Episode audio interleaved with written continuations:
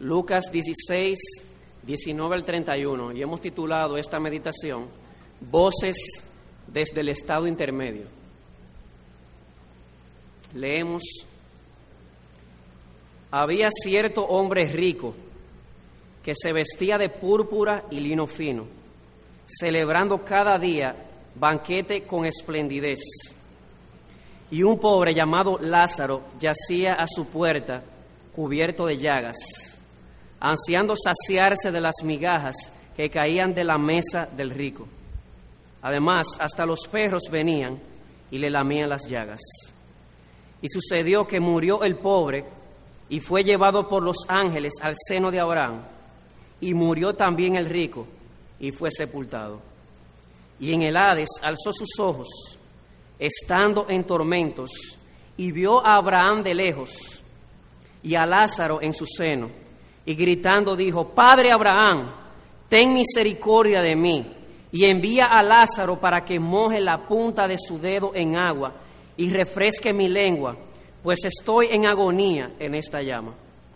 Pero Abraham le dijo, Hijo, recuerda que durante tu vida recibiste tus bienes y Lázaro igualmente males, pero ahora él es consolado aquí y tú estás en agonía. Y además de todo esto, hay un gran abismo puesto entre nosotros y vosotros de modo que los que quisiesen pasar de aquí a vosotros no pueden, y tampoco nadie puede cruzar de allá a nosotros. Entonces él dijo, Te ruego pues, Padre, que lo envíes a la casa de mi Padre, pues tengo cinco hermanos, de modo que él los prevenga para que ellos no vengan también a este lugar de tormento. Pero Abraham dijo, Ellos tienen a Moisés y a los profetas, que los oigan. Y él dijo, No, Padre Abraham, eh, sino que si alguno va a ellos de entre los muertos, se arrepentirán. Mas Abraham le contestó, si no escuchan a Moisés y a los profetas, tampoco se persuadirán si alguno se levanta de entre los muertos. Amén.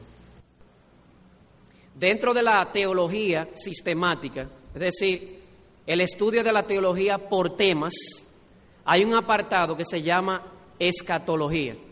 Esa palabra suena dominguera, bueno, hoy es domingo. Escatología significa el estudio de las últimas cosas y, es uno de los temas de la teología. Dentro de la escatología, la doctrina de las últimas cosas, también hay un apartado que se le llama escatología individual y tiene que ver con todo lo que sucede con una persona en el estado intermedio. Quisiera definir lo que es el estado intermedio. No estamos hablando de un lugar intermedio, sino en el periodo entre la muerte de una persona y la resurrección de entre los muertos. Todos morimos. La Biblia dice eso, excepto aquellos que estén vivos cuando Cristo regrese. Y un día Cristo regresará y junto con su venida la Biblia dice que habrá resurrección. Entonces, ese periodo de tiempo entre la muerte de una persona y la resurrección de los cuerpos, es a lo que se le llama el estado intermedio. Y la escatología individual se encarga de estudiar esta parte. El pasaje que tenemos frente, nuestras Biblias, ustedes ven, lo titulan La parábola del rico y Lázaro. Y usted dirá, ¿por qué este nombre tan extraño de voces desde el estado intermedio? Y es precisamente porque hay una conversación muy importante que se da entre Abraham y el rico, específicamente desde el estado intermedio. Abraham en un lugar que se le llama aquí el seno de Abraham y el rico en un lugar que se le llama el Hades. Y algunos debaten si esto es una historia real o si fue una historia imaginaria, precisamente porque es una parábola. Y la mayoría de eruditos a los que consultamos están de acuerdo en señalar de que a pesar de que es una parábola, no deja de ser una historia real y si ustedes comparan la forma en que empieza esta parábola, es totalmente diferente a la forma en que empiezan las demás parábolas de Jesús. Y además es la única parábola donde se menciona un nombre propio, la única.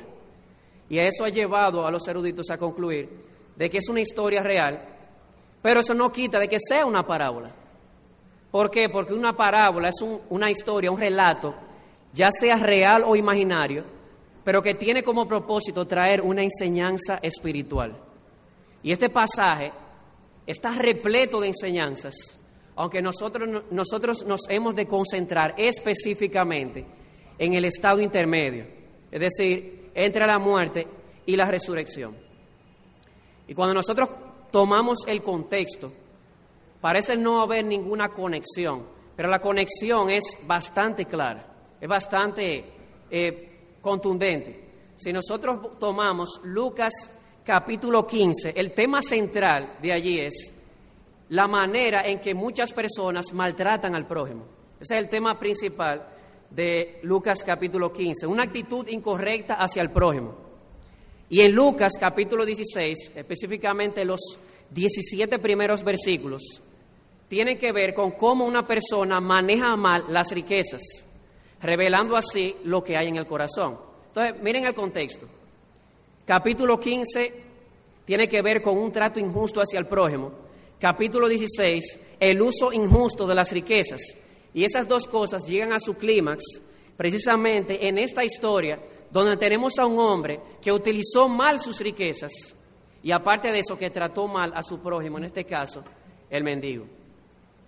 Y el propósito principal de esta parábola cuando Jesús la trae, es principalmente reprender el egoísmo, la mundanalidad y la falta de amor de que eran culpables los fariseos. Y no solamente mostrarles su egoísmo y su falta de amor, también mostrarles el destino que les esperaban, precisamente por la incredulidad de ellos y porque ellos pasaron por alto sus propias escrituras, como vamos a ver en esta mañana. ¿Cómo lo vamos a estudiar? Lo vamos a estudiar de esta manera. Vamos a estudiar a los personajes, el rico y Lázaro, en la esfera presente, es decir, durante la vida. Y vamos luego a pasar a estudiar los personajes, el rico y Lázaro, en la esfera intermedia, es decir, entre su muerte y la resurrección. Así que pasemos eh, seguidamente a considerar el primer punto, es decir, Vamos a estudiar los personajes en la esfera presente, en la vida, debajo del sol, en la tierra. Y usted dirá, pero señor predicador, usted dijo ahorita que nos vamos a concentrar en el estado intermedio. Sí, pero es necesario traerlos en el estado presente por dos razones. Primero, porque Jesús lo trata así. Y segundo, porque nuestro estado futuro está determinado por lo que hagamos en el presente. Después de la muerte ya no hay más oportunidad. Nuestro estado futuro está determinado por lo que hagamos aquí, debajo del sol. Así que, empezando con los personajes en la esfera presente, es claro que hay dos personajes, no hay que ser un erudito para darse cuenta, son claramente distinguibles. A uno se le llama el rico y a otro se le llama Lázaro. Y vamos a estudiarlos tanto su condición física como su condición espiritual. Pero vamos a empezar con el rico. Lo primero que llama la atención con relación al rico es que nunca se menciona su nombre. ¿Y por qué quiero resaltarlo? Porque de Lázaro sí se menciona su nombre. A pesar de que este hombre era rico en gran medida, luego de que este hombre muere, adivinen que su memoria fue puesta en olvido. Dios ni siquiera se tomó la molestia para, para llamarle así, de registrar su nombre en la escritura. En cambio, sí el de Lázaro, aunque el de Lázaro lo veremos más adelante. Así que en primer lugar, no se menciona su nombre. Su memoria ha sido puesta en olvido, tanto para nosotros como para Dios. Ni siquiera su nombre lo registró. Lo segundo que vemos de este hombre en la parábola es que era judío. La pregunta es, ¿qué en el texto me indica que era judío. Dos cosas. Miren conmigo el versículo 24. Dice, entonces él, dando voces, dijo, Padre Abraham. Esa referencia es clara. Los judíos no solamente se consideraban hijos espirituales y físicos de Abraham, ellos se jactaban de eso. Por ejemplo, en Lucas 3.8, Juan el Bautista le dice a los fariseos y a los escribas, Haced pues frutos dignos de arrepentimiento y no comencéis a decir dentro de vosotros, tenemos a Abraham por padre, porque os digo que Dios puede levantar hijos a Abraham aún de estas piedras. En otras palabras, Los judíos se jactaban, no solamente se consideraban, se jactaban de ser descendientes físicos y espirituales del patriarca Abraham. Así que esa es la primera referencia. La segunda referencia que me muestra que este hombre era judío está en el verso 29. Dice, y Abraham le dijo, a Moisés y a los profetas tienen, óiganlos. Cuando este hombre estaba vivo, tenía a su alcance a Moisés y a los profetas. Y esta frase, Moisés y, y los profetas, es lo que se le llama en la literatura una metonimia. Es decir, yo designar una cosa con el nombre de otra porque hay una relación muy estrecha. Me explico. A veces usted en vez de decir, yo tengo 50 vacas, usted dice, yo tengo 50 cabezas de ganado. Es decir, es también una anécdota, pero es designar una cosa con el nombre de otra, porque hay una relación. ¿Por qué Jesús utiliza la frase Moisés y los profetas para referirse al Antiguo Testamento? Porque precisamente la Biblia hebrea, el Antiguo Testamento hebreo, no estaba dividido como el nuestro. Tenía los mismos libros, pero ellos lo dividían en tres partes, pero principalmente en dos. La primera sección, la ley, y la segunda sección, los profetas. Lo habrán visto muchas veces en el Nuevo Testamento. Y resulta que la ley, la parte que se le llama ley, se refiere a los cinco primeros libros del Pentateuco, de la Biblia, que se le llama Pentateuco. ¿Saben quién escribió los cinco primeros libros de la Biblia? Moisés. Aquí está, Moisés y los profetas. Es una manera de decir, ellos tienen el Antiguo Testamento. Y usted dirá, ¿y cómo eso me dice a mí que este hombre era judío? Por lo que dice Pablo en Romanos 3, versículos 1 y 2. Dice, ¿qué ventaja tiene, pues, ser, el, tiene ser judío? ¿O de qué aprovecha la circuncisión, hablando de judío? Mucho en todas maneras, dice Pablo. Primero, ciertamente, que les ha sido confiada la palabra de Dios. Dios desde el principio quiso comunicarse al hombre. ¿Y qué hizo? Que tomó un pueblo especial que se llamó Israel y a través de medios especiales le dio su revelación. Él hizo a los judíos los, los receptores y los guardianes de la revelación de Dios. Así que volviendo al punto, este hombre, no se menciona su nombre, este hombre era judío. Lo sabemos por dos indicaciones. Le llama padre Abraham y tenía a su disposición el Antiguo Testamento, que aquí es descrito como Moisés y los profetas. Y usted dirá, ¿y qué tiene eso de importante? Mucho tiene de importante. El hecho de tener la revelación en su mano me indica de que este hombre conocía las escrituras. Este hombre conocía la verdad, pero el conocer la verdad no le garantizó ser salvo. Amigo y joven que estás aquí, que no has conocido a Cristo, el tú conocer la verdad no te garantiza que vas al cielo. Aquí tienes a un hombre que tenía a su disposición el Antiguo Testamento, que era la Biblia en ese momento, el Nuevo todavía no había sido escrito, que le advertía constantemente a huir de la ira venidera y nunca le hizo caso. Así que de nada te sirve tener la verdad en la cabeza si al fin y al cabo vas a obedecer la injusticia antes que a la verdad. Otra cosa, este hombre era rico. En tercer lugar, no se menciona su nombre. Dijimos también que era judío y por lo tanto conocía la verdad. Y tercero, era rico. Y hay que hacer una aclaración aquí porque a veces la palabra rico en la Biblia puede significar dos cosas.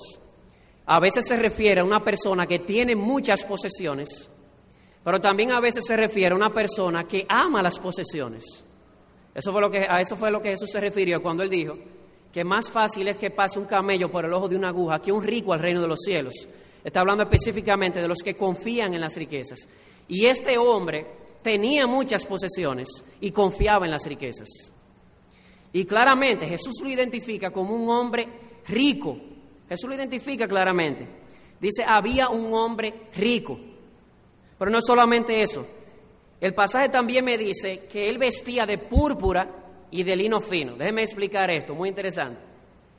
Púrpura es una especie de tinte en este contexto.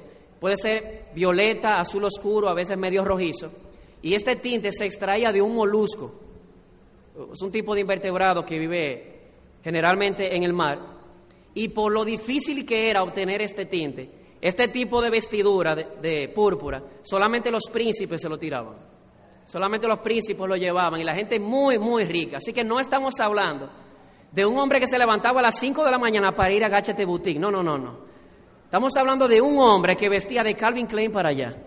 Estamos, estamos utilizando un ejemplo contemporáneo para que podamos entender. Pero hay otra referencia. Dice aquí que él hacía cada día banquete con esplendidez. Oigan esto, cada día hacía banquete con esplendidez. Me llama la atención porque la palabra banquete significa una comida espléndida para muchas personas. Entonces, cuando usted conecta, banquete, una comida espléndida. Entonces, este hombre hacía una comida espléndida todos los días y con esplendidez. Es decir, que este hombre, como dicen en buen cibaeño, no había, no había visto un plátano ni de lejos. Este hombre era de caviar para allá. Entiendan, me estoy usando un lenguaje contemporáneo para que entendamos que este hombre era bastante rico. Para hacer banquetes todos los días con esplendidez, tiene que ser un hombre muy rico. Y obviamente una persona muy querida a los ojos de la sociedad, entendiendo de que un banquete es para muchas personas y todos los días. O sea que muchas personas diariamente iban a su casa. Era importante ante los ojos de la sociedad. Pero este hombre era malvado. Y esa es la cuarta característica. Este hombre era malvado. Y lo malo de él no estaba en que era rico. José de Arimatea era rico y era un hombre justo. El problema de este hombre es que no era piadoso. Fue un hombre que nunca tomó en cuenta a Dios. ¿Y cómo lo sabemos? La forma en que él trataba a Lázaro, el mendigo. Dice el texto de que había un mendigo llamado Lázaro que era echado a sus puertas.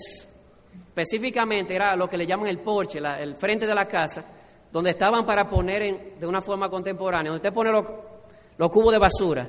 Este hombre era echado ahí en compañía de perros y él esperaba que tiraran la basura para tomar aunque sea una migaja y poder alimentarse. Y el rico veía diariamente a este hombre en compañía de perros y nunca mostró misericordia. De hecho, los perros mostraron más misericordia que él, porque al menos le lamían las llagas y le, aliviaban un poco su dolor. Pero este hombre nunca mostró misericordia, lo que me demuestra de que nunca había sido un receptor de la misericordia de Dios. Porque cuando una persona ha sido receptor de la misericordia de Dios, va a rebosar en misericordia hacia otras personas. Así que el problema de este hombre no era que era un hombre adúltero, este hombre, su problema no es que era un hombre bebedor, o que era un ladrón, o que era un asesino. Su problema es que la casa del banquete lo llevó a olvidarse del más grande mandamiento. Amarás al Señor tu Dios con todo tu corazón, con toda tu mente, con toda tu alma, con todas tus fuerzas. Y como consecuencia, a tu prójimo como a ti mismo. La manera en que él trataba a su prójimo, a quien veía, demostraba que nunca tomó en cuenta a Dios a quien no veía. Eso lo enseña Primera de Juan. Si no amamos al prójimo a quien vemos, mucho menos a Dios a quien no vemos. Así que ese era el, problema principal de este hombre. Su tesoro no era Dios, sino las riquezas. Fíjense ahí mismo, por ejemplo, algo que le dice Abraham en el versículo 25. Pero Abraham le dijo, hijo, acuérdate que recibiste tus bienes en vida y Lázaro también males. Fíjense que él no está contrastando tus bienes con sus males. Él dice, en vida tú recibiste tus bienes y Lázaro males. En otras palabras, este hombre dedicó toda su vida hacia el dinero. Su Dios era el dinero, sus bienes, su porción en esta tierra era simplemente el dinero y nunca tomó en cuenta a Dios. Cometió el más grande de los pecados, violar el más grande de los mandamientos no amar a Dios sobre todas las cosas. Así que, resumiendo, este hombre rico, este hombre era rico, era un hombre injusto, no se menciona su nombre y es obvio de que era judío. Lázaro ahora, ¿qué me dice el texto con relación a Lázaro? Lo primero que llama la atención es que de este sí se menciona su nombre. Mientras el rico queda en el olvido, para nosotros, donde quiera que se predica el Evangelio de Jesucristo, resalta el nombre de Lázaro. El nombre del rico no estaba escrito en el libro de la vida, pero sí el de Lázaro. Y eso me acuerda aquel pasaje cuando Jesús dice que sus ovejas oyen su voz y Él la conoce a cada una por su nombre. Es consolador esto. Este hombre, Lázaro, fue despreciado, un simple mendigo a los ojos de la sociedad, pero sin embargo era, era de valor a los ojos de Dios. Era uno de sus hijos. Y, y, se ha tomado nuestro Dios la, la eh, ¿cómo le dicen aquí en Cibaeño? La cortesía de plasmar su nombre por escrito aquí para que quede registrado donde quiera que se predique el Evangelio de Jesucristo. Pero eso no es lo único. Este pobre, este Lázaro, eh, mendigo, era judío también. ¿Cómo lo sabemos? No tenemos que dar muchas vueltas. Si el rico era judío y este hombre era echado a las puertas de la casa del rico, al menos asumimos que vivían en el mismo sitio geográfico. Así que era judío y al igual que el rico conocía la verdad, tenía las escrituras, pero hubo una diferencia. Y la diferencia es la que menciona el autor de Hebreos. El autor de Hebreos dice que los israelitas en el desierto tuvieron la palabra y nosotros también. La única diferencia es que a ellos no les aprovechó porque nunca estuvo acompañada de fe. Así que ambos tenían la revelación, pero este hombre le creía a Dios, mientras que el rico, mientras que el rico le creía a las riquezas. Otra cosa, este hombre era pobre, pobre en extremo.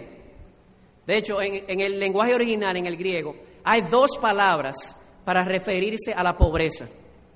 Una de ellas se refiere a una persona pobre que tiene que trabajar para ganarse la vida. La otra palabra hace referencia a una persona que por alguna discapacidad física no puede trabajar y por lo tanto tiene que pedir. ¿Saben cuál se utiliza para referirse a Lázaro? La segunda. Es decir, Lázaro era una persona que ni siquiera podía trabajar para ganarse la vida. Tenía que pedir. Y hay una indicación en el texto. El pasaje dice, había un hombre llamado Lázaro que era echado a las puertas del rico. Algunos eruditos entienden de que en aquellos tiempos se utilizaba que cuando una persona no podía trabajar por alguna discapacidad física, era puesto en un lugar público para que la gente le diera. Y a lo mejor las personas que ponían a Lázaro en la puerta del rico esperaban de que un día al menos este rico mostrara misericordia, pero nunca lo hizo. Pero el punto es, Lázaro era un pobre al extremo porque ni siquiera podía trabajar por una discapacidad física. Y más aún, este hombre, como habíamos visto, su lugar era el basurero de la casa del rico en compañía de perros. Y al parecer la pobre eh, condición de higiene que había allí hizo que este hombre, el Lázaro, el mendigo, o tuviera una enfermedad horrible en la piel de llagas y dolorosas. Y a veces los perros venían y le lamían las llagas para aliviar su dolor. Sin embargo, sin embargo, era un hombre muy pobre, era un hombre despreciado, pero sin embargo era un hombre piadoso. A diferencia del rico, este hombre era piadoso. Y hay dos indicaciones en el texto que me dicen que este hombre era un hombre temeroso de Dios. Lo primero es su nombre. ¿Saben lo que significa Lázaro? Lázaro significa Dios ha ayudado. Y como dice William Hendrickson, es probable que Cristo haya dado este nombre al mendigo con el fin de indicar que en todas sus angustias este hombre confió en Jehová. Este hombre confió en Dios. Pero también el destino de Lázaro me indica de que era un hombre fiel. ¿Por qué? Porque al morir estaba en el seno de Abraham disfrutando de la comunión con Dios. Así que este hombre, vuelvo y repito, sí se menciona su nombre. Este hombre era judío, conocía la escritura al, igual que rico, pero este sí tenía fe en ella. Este hombre era un hombre muy pobre, pero sin embargo era un hombre piadoso. Un hombre muy piadoso. Este hombre en todas sus angustias confió en Jehová. Esto nos lleva entonces al segundo punto. Y es aquí donde vamos a hacer mayor énfasis. Los personajes en la esfera intermedia, es decir, entre su muerte y su resurrección. Si ustedes se dan cuenta, la historia está marcada por muchos contrastes entre el rico y Lázaro, en la esfera presente, en la esfera intermedia. Sin embargo, hay un, acontecimiento que les ocurrió a ambos en común. ¿Saben cuál fue ese acontecimiento? Se llama la muerte. Miren conmigo el versículo 22. Aconteció que murió el mendigo y fue llevado por los ángeles al seno de Abraham. Y oigan esto, y murió también el rico. ¿Ves, amigo? La muerte nos llega a todos. Las muchas riquezas del rico no pudieron librarlo de las garras de la muerte. Nadie puede escapar de las garras de la muerte. Así que lo más sabio que puedes hacer es prepararte para cuando llegue ese momento. Hay tres cosas que este hombre rico olvidó mientras estaba en vida. Primero, este hombre olvidó la casa del banquete, lo llevó a olvidar que está establecido que todos los hombres mueran una sola vez. Él lo sabía, pero lo había olvidado. ¿Quién se lo hizo olvidar? La casa del banquete. Y como decía una vez el pastor Arocha, la prosperidad no es mala en sí misma, pero tiene el peligro de que nos, pueda, nos puede hacer olvidar de nuestro Dios. Y eso fue lo que pasó con el rico. Pero este hombre no olvidó solamente esto. El hombre rico también olvidó que la muerte no es el fin. Amigo, oye que estás aquí, escuchen todo lo que están oyendo. La muerte no es el fin. La Biblia dice que todo ser humano tiene una parte espiritual llamada alma, la cual es inmaterial, invisible y que sigue existiendo después de la muerte. Y amigo, amigo mío, tú que estás sentado, tú lo sabes. Tu conciencia te lo dice. En todas las culturas a través de la historia se ha creído esto. ¿Saben por qué? Por lo que dice Dios en Eclesiastés 3:11, que Dios ha, ha puesto eternidad en el corazón de los hombres. Y este hombre se olvidó de eso, de que la muerte no era el fin. Pero no es lo único. Este hombre también olvidó en tercer lugar de que después de la muerte hay un destino diferente para el justo y para el impío. Este hombre lo olvidó totalmente, olvidó que luego de la muerte él tendría que dar cuentas a Dios, viéndole cara a cara, y que tendría que ir a uno de dos lugares. Uno de dos lugares. Y aquí voy a mencionar algo, un paréntesis más o menos teológico. Hay algunas personas que enseñan la doctrina del purgatorio como un lugar intermedio. No es bíblico. En primer lugar, el pasaje no habla de un purgatorio. El pasaje en todo momento me habla de dos lugares, uno de tormento y uno de consuelo. Cerrado el paréntesis. Es claro. Bien, con eso en mente ahora veamos el estado intermedio del rico. ¿Cómo estaba el rico en el estado intermedio? Es decir, en el lugar que él fue luego de morir. Y lo primero que notamos es que este hombre estaba en un lugar definido. Fíjense conmigo en el versículo 28. Dice, porque tengo cinco hermanos para que les testifique, a fin de que no vengan ellos también a este lugar. El rico estaba en un lugar específico. Y ese lugar tiene un nombre aquí. Se le llama Hades. Hades. Esa palabra Hades, en el Antiguo Testamento, cada vez que ustedes vean la palabra Seol, es la misma palabra, simplemente que una está en hebreo y otra está en griego. Y esa palabra Hades en la Biblia puede, puede significar tres cosas. A veces la palabra Hades o Seol puede referirse simplemente al reino de los muertos. Y la mayoría de las veces ese es el significado que tiene en la Biblia.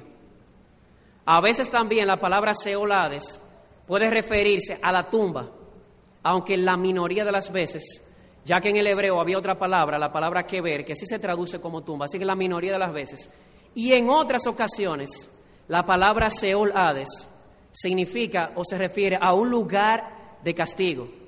Y es obvio que cuando Cristo dice que el rico abrió sus ojos en el Hades, no está hablando del reino de los muertos, no está hablando de la tumba, está hablando de un lugar de castigo tan definido que Lázaro no estaba ahí.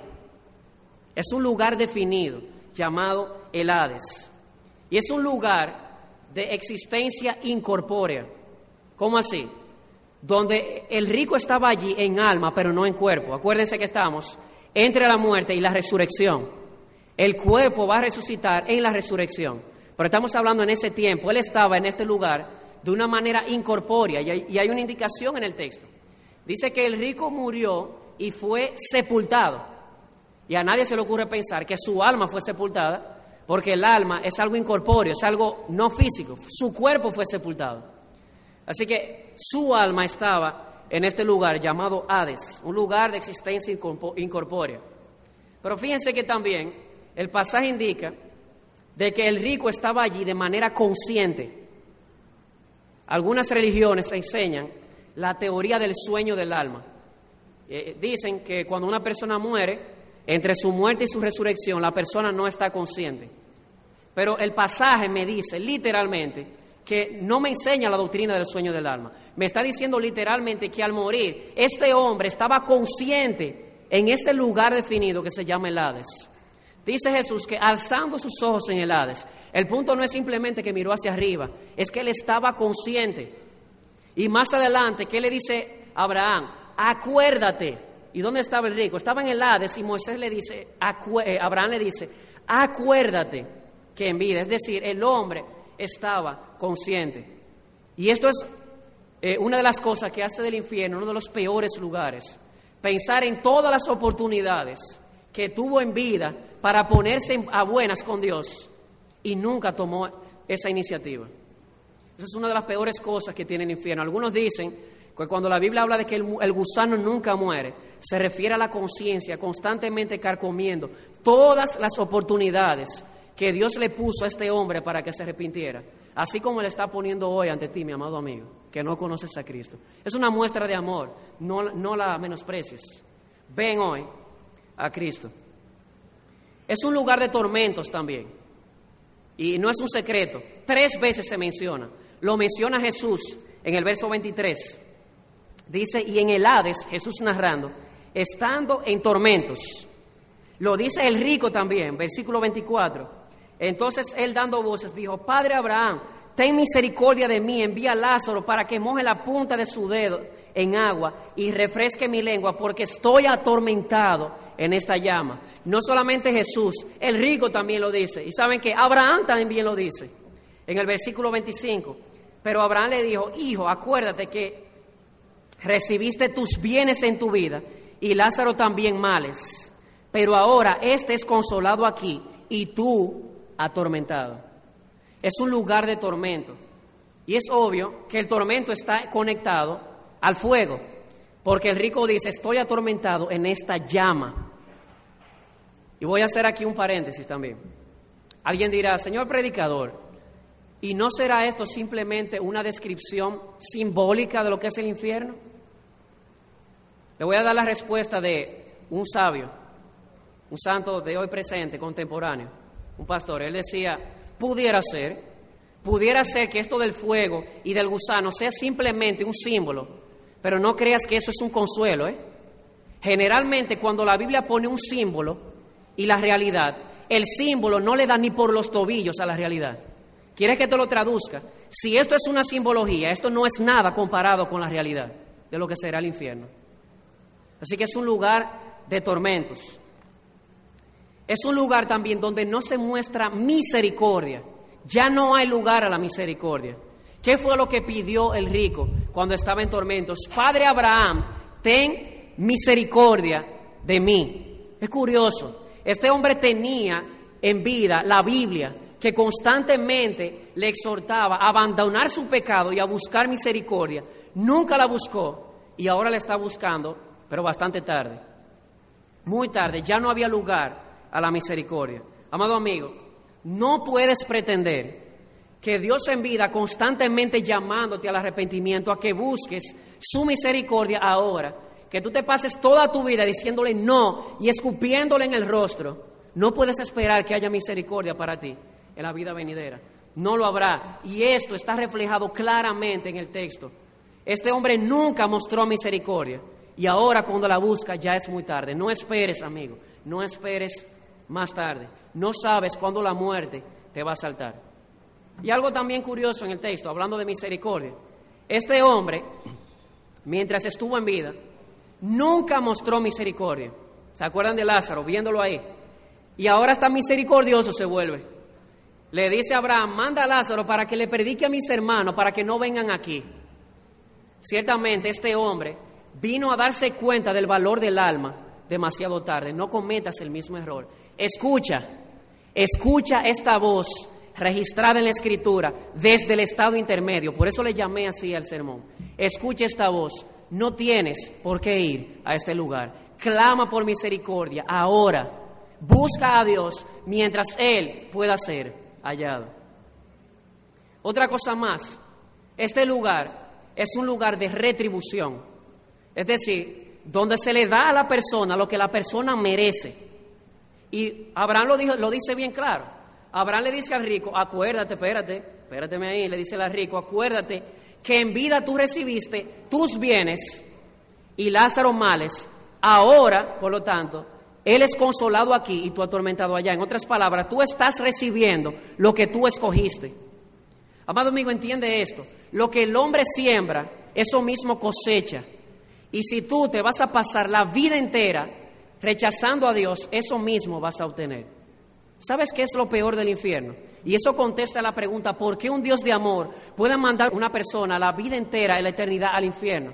¿Sabe por qué a veces nos preguntamos eso? Porque no entendemos lo que es el infierno.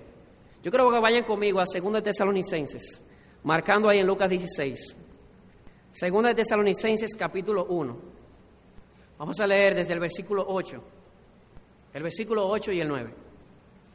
En el contexto se está hablando de la manifestación de Cristo, es decir, de su segunda venida visible en las nubes. Y dice que cuando Él venga, versículo 8, en llama de fuego, para dar retribución, es decir, dar lo que se merecieron, a los que no conocieron a Dios ni obedecen al Evangelio de nuestro Señor Jesucristo, los cuales sufrirán pena de eterna perdición, excluidos de qué? De la presencia del Señor y de la gloria de su poder. Estás en vida ahora rechazando todo el tiempo a Dios, eso mismo cosecharás. Un lugar donde no tendrás a Dios, donde Él estará presente solamente para castigar y nunca para bendecir. Amado amigo, lo que el hombre siembra, eso mismo cosecha. Y déjeme decirle que esto fue lo que pasó con el rico. Dios constantemente le decía, por medio de las escrituras, haz de mí tu delicia. Estaba escrito en el Salmo 37.4. Y este hombre, en vez de hacer de Dios su delicia, le dijo, no te quiero, prefiero las riquezas. Y eso mismo cosechó. Entonces el infierno, lo peor que tiene el infierno, es que es un lugar donde estarás excluido de la gloria del poder de Dios el peor castigo que puedas imaginarte. Porque tú y yo fuimos diseñados para ser felices viendo y saboreando la gloria de Dios. Si sacas a Dios del medio y a eso le agregas que Él estará presente para castigar, ese es el infierno. Y no quieras imaginarte lo que es la ira de Dios. La Biblia dice que horrenda cosa es caer en manos de un Dios vivo. En sexto lugar, este castigo es irreversible. ¿Qué significa irreversible? que una vez que estás ahí, ya no hay marcha atrás. Y aquí vuelvo ahorita a lo que hablábamos de lo que le llaman el purgatorio. Constantemente se enseña eh, como parte de esa teología que por medio de las oraciones se puede sacar, de los familiares, se pueden sacar las personas del purgatorio al cielo. No hay oración que valga. ¿Qué le dijo Abraham al rico? No, acuérdate que hay una pared intermedia. No hay manera de que tú puedas ya venir acá, ni que Lázaro pueda ir allá. Este castigo es totalmente irreversible. Amado amigo, escucha esta voz desde el estado intermedio. Tu oportunidad es ahora, no la desperdicies. Porque una vez muerto, ya no hay vuelta atrás. Y aquí está este hombre, el rico, en un lugar específico de tormento, sin consuelo, sin ninguna esperanza de salir, esperando el día de la resurrección que le devuelvan su cuerpo para en cuerpo y alma ser echado en el lago de fuego. Apocalipsis capítulo 20, pueden revisarlo en sus casas. No, no es muy buen negocio este que, este que hizo el rico. Cambiar a Dios por las riquezas materiales no es muy buen negocio. Pero yo quisiera que tú entiendas, amado amigo, ahora que hemos terminado de ver el estado intermedio del rico, de que este lugar no tiene por qué ser escogido. Óyeme, que, óyeme tú que me estás oyendo, donde quiera que estés en este salón, tú no tienes por qué ir al infierno, no tienes por qué hacerlo. El rico tenía en su mano el Antiguo Testamento que le decía cómo ser salvo. Tú no tienes el Antiguo Testamento, tú tienes la Biblia completa, el Antiguo y el Nuevo, y te dicen cómo huir de la ira venidera. Te dicen que la única manera de salvarte es creyendo en Jesucristo, que murió en la cruz del Calvario para salvar a todos aquellos que esperan en Él. Cuando tú crees en Jesucristo, tus pecados le son imputados a Él, su obediencia te es imputada a ti. Y adivina qué, eres perdonado y justificado al mismo tiempo. Y junto con la justificación viene la paz de Dios que sobrepasa todo entendimiento. Y aquí quiero pasar al postre. Ustedes saben que toda persona tiene su personalidad. Yo soy el tipo de persona que me gusta dejar lo mejor de último. Yo quiero que terminemos este estudio viendo el estado intermedio de Lázaro, el postre de esta mañana. Los judíos tenían en la mente algo claro, de que no era el mismo destino para el justo que para el injusto. Y es evidente, porque Lázaro estaba en un lugar totalmente distinto al que estaba el rico. Este hombre que esperó en Jehová, ahora estaba con Jehová. Estaba en un lugar específico que se le llama el seno de Abraham. Usted dirá, ¿por qué este nombre? Simplemente el paraíso. ¿Por qué el nombre, el seno de Abraham? Voy a citar las palabras de Juan Carlos Riley. Él dice, como han dicho algunos comentaristas, lo más probable que este nombre, seno de Abraham, es un nombre proverbial que los judíos daban al lugar de descanso luego de que los judíos creyentes morían. Vuelvo y repito, es un nombre proverbial, según este autor, que se utilizaba para referirse al lugar de descanso y de consuelo para todos los judíos que habían muerto en el Señor. La pregunta es, ¿por qué seno de Abraham? Porque ellos tenían la esperanza de que en ese lugar de descanso y de reposo ellos se verían con sus patriarcas. ¿Saben ustedes quién es el padre de la nación hebrea? Era Abraham precisamente. Y más o menos algo parecido se indica en Mateo 8:11 cuando Jesús dice, van a venir muchos del oriente y del occidente, hablando de ti y de mí, que no somos judíos, que se sentarán en el reino de los cielos a comer con Abraham, con Isaac y con Jacob.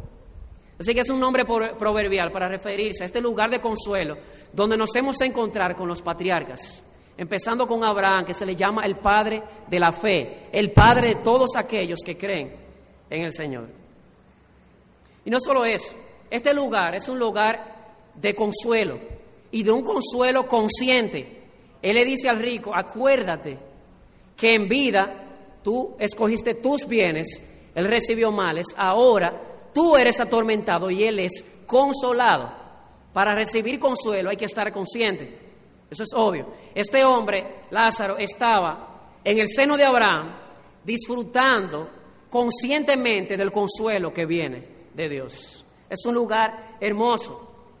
Y fíjate, amado hermano, y amado amigo que me escucha sobre todo, el cristianismo no es una droga que me hace inmune al dolor en esta vida presente. Pero el cristianismo sí me da una esperanza de que aunque yo sufra aquí, yo voy a un lugar donde tendré consuelo con Dios para siempre. Y eso me da fuerzas para vivir en el tiempo presente.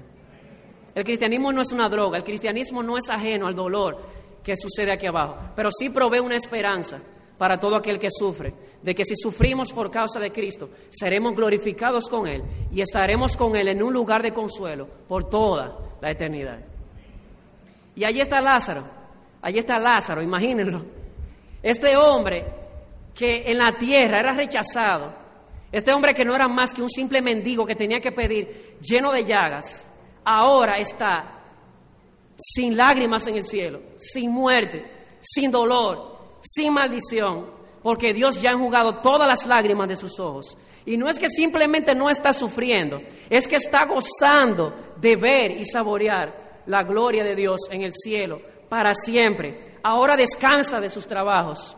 Ahora está sentado a la mesa con Abraham, Isaac, Jacob y con todos los santos que han muerto en el Señor durante toda la historia. Y allí está sentado a los pies de Cristo, contemplando y llorando al ver las heridas de Cristo y al contemplar a Cristo intercediendo por los creyentes que están aquí en la tierra. Allí está lleno de gozo, viendo y saboreando la gloria de Dios, esperando aquel día cuando Cristo regrese por segunda vez para darle un cuerpo glorificado, para morar en cielo nuevo y tierra nueva, donde mora la justicia y donde no, no se necesitará el sol, porque la gloria de Dios nos iluminará y Cristo el Cordero será nuestra lumbrera. Amado amigo que me escuche, ¿no deseas esto? ¿No deseas estar con Dios? Esta es la bienaventuranza de todos aquellos que mueren en el Señor. Este hombre, Lázaro, a diferencia del rico, escogió su porción. Su porción no era la riqueza, su porción era Dios. Y eso mismo cosechó. Ahora está con Dios. Quiera Dios que esa sea tu decisión en esta mañana, de venir a los pies de Cristo, a los pies de Dios por medio de Cristo y que un día puedas estar con Él. Y esto le agregamos. Ahorita decíamos que la condición del rico en el infierno era irreversible. Lo mismo de Lázaro. Fíjense que Abraham no solamente le dice al rico, ya tú no puedes pasar para acá. Él también dice, Lázaro no puede pasar para allá. Imagínense este estado de bendición y de bienaventuranza que hemos mencionado para Lázaro y ahora sin vuelta atrás, eternamente y para siempre. Oh, quiera Dios abrir sus ojos, amados amigos, que puedan desear esta bienaventuranza de estar con Dios en los cielos. Quisiera, sin embargo, antes de terminar, dar unas palabras finales, especialmente a los amigos. Fíjate, amigo, amado amigo, que te quede claro de esta historia. Muchas cosas hemos visto, muchas cosas hemos aprendido, pero que te quede claro algo, que la situación del hombre en el mundo no me refleja cuál es la situación del hombre delante de Dios. Voy a repetirlo. La situación tuya aquí bajo el sol no te dice cuál es la situación ante Dios. Es aquí un hombre rico que llegó a ser pobre y aquí un hombre pobre que llegó a ser rico por su fe, ahora está con Cristo. Así que no pienses que tus riquezas son una manera de que Dios te está bendiciendo. Pudiera ser un juicio también. Así que revisa esto. Lo que tú ves, no te, las apariencias engañan, dice un dicho popular. Entonces no te lleves de las apariencias. Dios mira el corazón. Y por último quisiera que entendieras esto. Hay muchas personas y no tengo dudas de que también lo habrá aquí, de que hay personas que habrán dicho, yo, yo quisiera entregarme a Cristo, pero yo quisiera tener un milagro, un rayo del cielo, algo que me diga, una, una señal, un milagro para yo convertirme. Escuche esta voz desde el estado intermedio. Oye lo que dice Abraham. Si no oyen a Moisés y a los profetas, el lenguaje contemporáneo, si no oyen la Biblia, tampoco se persuadirán aunque alguno se levantare de los muertos. Te lo voy a poner más sencillo. Puede venir un muerto ahora mismo desde el infierno y decirte, no, escoge a Cristo para que no vengas a este lugar. Y eso no va a tener el efecto que tendrá la Biblia. Mira, amado amigo, este es lo único que puede producir raíces profundas en tu corazón. La Biblia describe la misma Biblia como una, como una espada de dos filos que puede penetrar a lo profundo del corazón. Si no escuchas la voz de la Biblia, tampoco un milagro. Hace unos años hubo una especie de temblor bastante fuerte en Santiago. ¿Se acuerdan de eso? No recuerdo, 2003, 2002, no recuerdo. Pero yo sí recuerdo algo significativo. Ese, ese día de ese temblor, 6.5, el cielo se puso como rojo. Y recuerdo muchas personas en Villa Olga salieron a la calle llorando pensando que había llegado el juicio. Personas que habían negado el juicio ahora estaban llorando. Su conciencia se los dice. Pero lo interesante es que las iglesias se llenaron, pero cuando se fue el efecto, las iglesias se vaciaron. ¿Sabes por qué? Porque lo único que puede producir raíces profundas en tu corazón es la palabra de Dios. Y te lo voy a demostrar con otro hombre que se llamaba Lázaro en la Biblia. No sé si es una coincidencia o como le llamo una diosidencia, pero había otro hombre en la Biblia que se llamaba Lázaro. Ese hombre murió, cuatro días tenía de muerto. Jesús lo resucitó. Los fariseos vieron a este hombre, que ya es día de muerto, salir de los muertos y aún así no creyeron. Amado amigo, tienes en tu mano lo que sí te puede decir cómo ser salvo. Tienes a tu mano lo que puede penetrar más profundamente en tu corazón y salvarte. No desprecies la escritura que tienes en tu mano. Ven a Cristo, amado amigo, ahora y pídele a Dios que cambie tu mente para que tú puedas entender estas cosas espirituales. Pídele a Dios que te cambie tu corazón para que puedas desear a Dios. Pídele a Dios que cambie tu voluntad para que tú puedas buscar a Dios y buscarle diligentemente, obedientemente. Pídele a Dios que Cambia tu mente, corazón y voluntad para que Dios pueda ser tu delicia, para que Dios pueda ser hoy tu porción, para que en aquel día estés con Él en el paraíso. Amigo mío, si tú has escuchado la voz de Dios en esta mañana, no endurezcas tu corazón.